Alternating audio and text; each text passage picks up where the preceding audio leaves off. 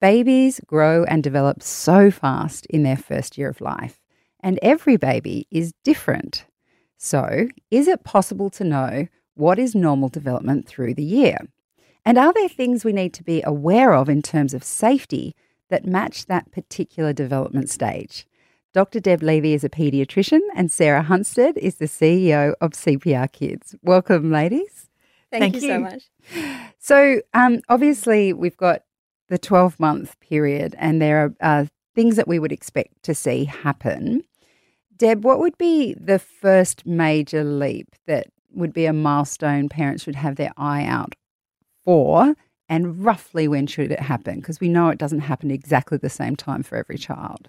Absolutely. I, I think the first thing, just to you know pick up on what you've just said, is it doesn't happen at exactly the same time for every child. Um, there is always going to be bit of variation and a bit of a range. Nevertheless, it's important for us to be aware of when children should be attaining what we call milestones. And when we talk about milestones, we refer to different areas. So, one is around communications. That's your baby learning how to initially make those coo kind of sweet noises, and then they start babbling, the dada, which always seems to be before the mama, um, and then um, and then forming words. So that that's your communication. Then is the gross motor skills. So the first thing you would probably see with your baby with that is rolling over, and um, when would that be by? You know, usually by a few months. We worry if it's not happening by about six months of age. You know, but I guess that the most important gross motor skill, you know, within the first year is that independent sitting. So by that I mean not a child sitting in a high chair, but a child actually being able to sit on the floor on their own without support, and that should happen by nine months of age. Okay, but before we go further with other mm-hmm. leaps, let's talk about those two ones in particular, Sarah, because I know you've got things to say there. Let's say you wake up in the morning and you had put your baby on their back to sleep and you wake up and they're on their front, uh, that's when you panic as a parent because you're like, my God, you can roll. What? I didn't know you could roll. I'm not, you're not meant to be on your tummy. Tell us what we should be doing around that phase. So, one of the important things is that we don't swaddle our babies with their arms tucked in when they're able to roll. That's a really important thing. They need their arms out so that they can be able to do what they need to do and a really fantastic resource for that and hints and tips of starting to unswaddle your baby because a lot of parents can start to panic going no the only way i can get my kid to sleep is if i put them in a straight jacket um, have a look at the red nose website it's got some really good hints and tips and tricks and of course the safe seat guidelines for all of the stages because that's what we really do need to adhere to but to be completely honest I think a lot of parents realise that their um, child can roll the first time when they roll off the changing table or oh. the bed or the couch. Um, because nobody knew that they could roll until they actually did it and they hit the floor. Mm-hmm. Um, so, one of the important things is if, you know, on the change table or whatever it is that they're in, the bouncer and so on, the straps are there for a reason. Always use the harness um, because that's there to prevent your child from rolling often uh, having one hand on your child at all times if they are on the changing table, and certainly don't leave them on the bed or the couch because you will find that they will end up on the floor. A great tip is to actually get rid of the changing table altogether and simply change your baby on the floor. But of course, there are sometimes physical reasons why you can't do that. But if that is so, then please always one hand on the baby. Okay, so then the next um, phase, Debbie, you were saying around nine to 10 months could be sitting up. Is that correct? children should be sitting by nine months by nine age, months. Yes. Okay, so is there anything we need to think about with sitting, Sarah? So, one thing as well is thinking about introduction of solids, and I might let Deb take that as well, um, developmentally, because you know she's you know an expert certainly around that. Um, but first thing where my mind goes to is is choking. So, you know, they might be sitting up, they might be in the high chair or strapped in, and you, of course, you know, giving them their solid food that they're munching on. You might think, you know what, they're contented. They have their, you know, piece of, you know, lovely carrot over there, um, you know, not raw carrot, just saying. and I'm just going to quickly run and have a 30 second shower on my own because I haven't showered on my own in six months. yeah. Uh, but please, please always keep your child in their direct, in your direct line of sight while they're eating because choking can be silent. And so always it's a great opportunity for you to sit down and bond with your child while they're eating as well, and you having your meal too. I know that's not always practical. Believe me, I had two very close together, and so I get that. But keeping them in your line of sight, making sure that the food is cut up into age appropriate pieces as well. There's lots of resources out there for that, shapes and sizes. And also making sure that you know they are sitting down to eat. So if you do have a child who is mobile that they're not crawling around the floor you know with that piece of broccoli in their mouth and so on. So those hints and tips to try and reduce the risk of choking are important and I think also just in terms of the age of that, Sarah, absolutely, I agree. We always have to be aware of choking risks. It happens a lot earlier than what you anticipate. So Babies will typically develop what we call hand regard, with it's that really cute time when suddenly they're just gazing at their hands. yes. And then the hands start going into their mouth, and then other things start going into their mouth. You know, and this can happen anywhere from four to six months. So that's, you know, a little bit earlier than perhaps what, what we were thinking.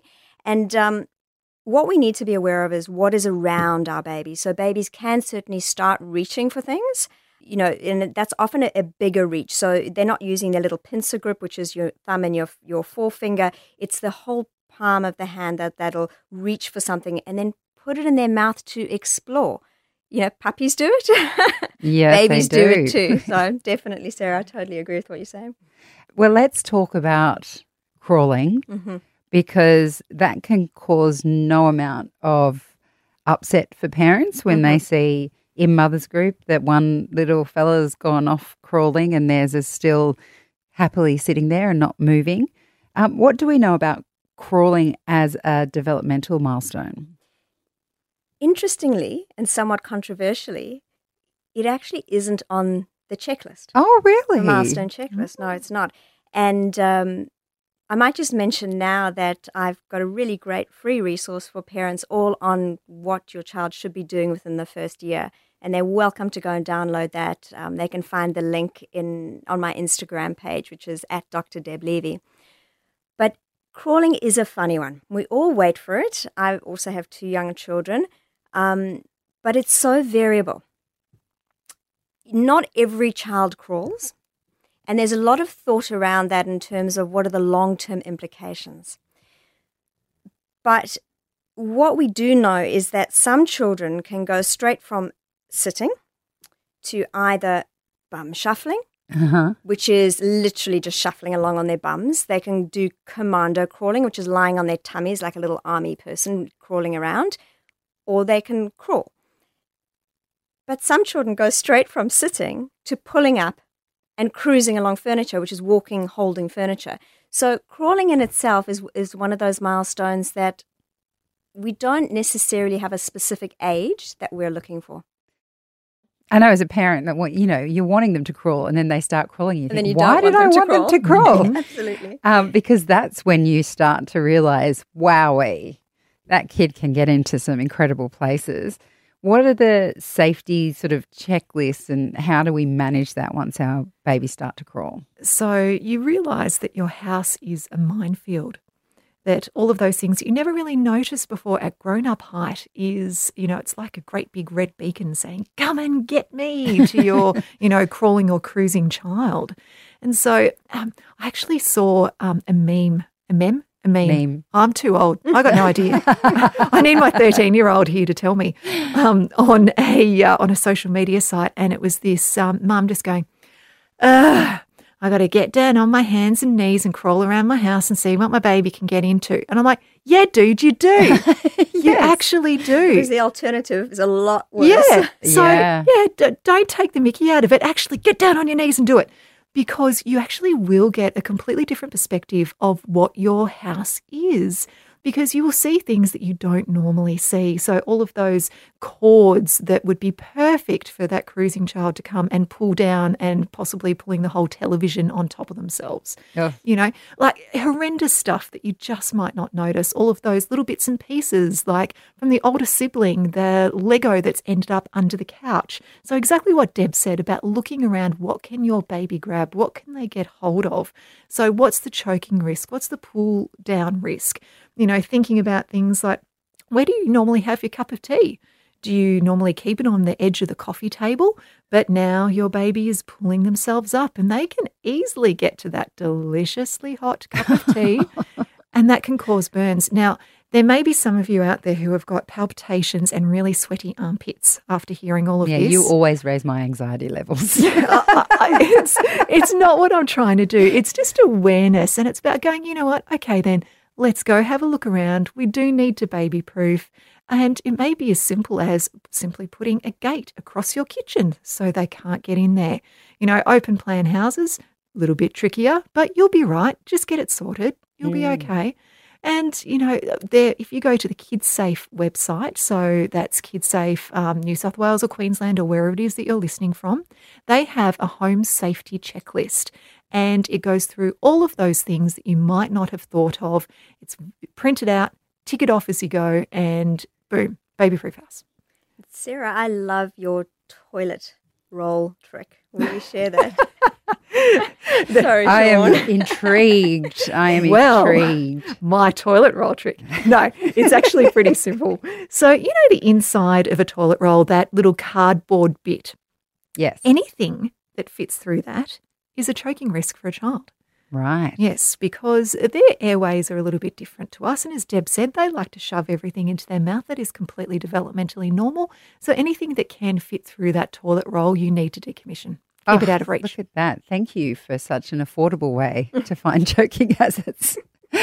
um, so, if crawling's not one of the milestones, what's the next one after sitting, Deb? Well, that would be walking.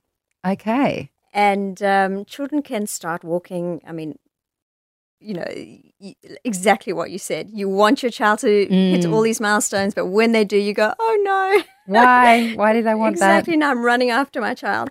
Um, we essentially worry if a child's not walking independently by 18 months. Um, before then, they can um, walk holding a hand, holding onto furniture, as um, as I suggested with cruising. Yeah. So, is there anything different? I mean, obviously, they're a bit higher when they can walk. Yes. Um, but I'm wondering, I suppose they probably were climbing onto things. They could climb onto things when they're crawling. Are they more inclined to do that when they stand? I don't know. But but what are you thinking when they when they start walking, Sarah? I was just going to say that, that often it's between that 18 to 24 month period that they then will start. So usually they'll start walking and then climbing afterwards. right, Obviously, not every child has read the guidelines. um, but yes, they will definitely start climbing and also walking upstairs and trying to get downstairs. Oh, you know, that, that to me is a big safety issue. Mhm, completely. And it may not be just gating off your stairs because obviously they're not going to be in your sight the entire time. They're just not. It's it's let's be practical about this. But teaching your child how to go up and down the stairs is important so that, you know, that little bum shuffling down and, you know, being able to do that safely is really important. And I think there's something that we often don't think about in this age group who have started walking, and I'm seeing more and more and more of it. And that is these teensy little toddlers on scooters, Wow. on, hmm. you know, different wheeled objects such as balance bikes and so on. Like we're talking 18 month olds that I'm seeing this, and they don't have helmets on. Oh no. Really? Really? Go to the Oh. park, Deb. I'm surprised Sarah's not running after the kid. Go. Where's your helmet? I know, right? it was funny. I was in the car with my with my two kids the other day, and they went, "Mum, that little girl doesn't have a helmet on." I'm like, "You're right," and I'm glad you noticed. Um,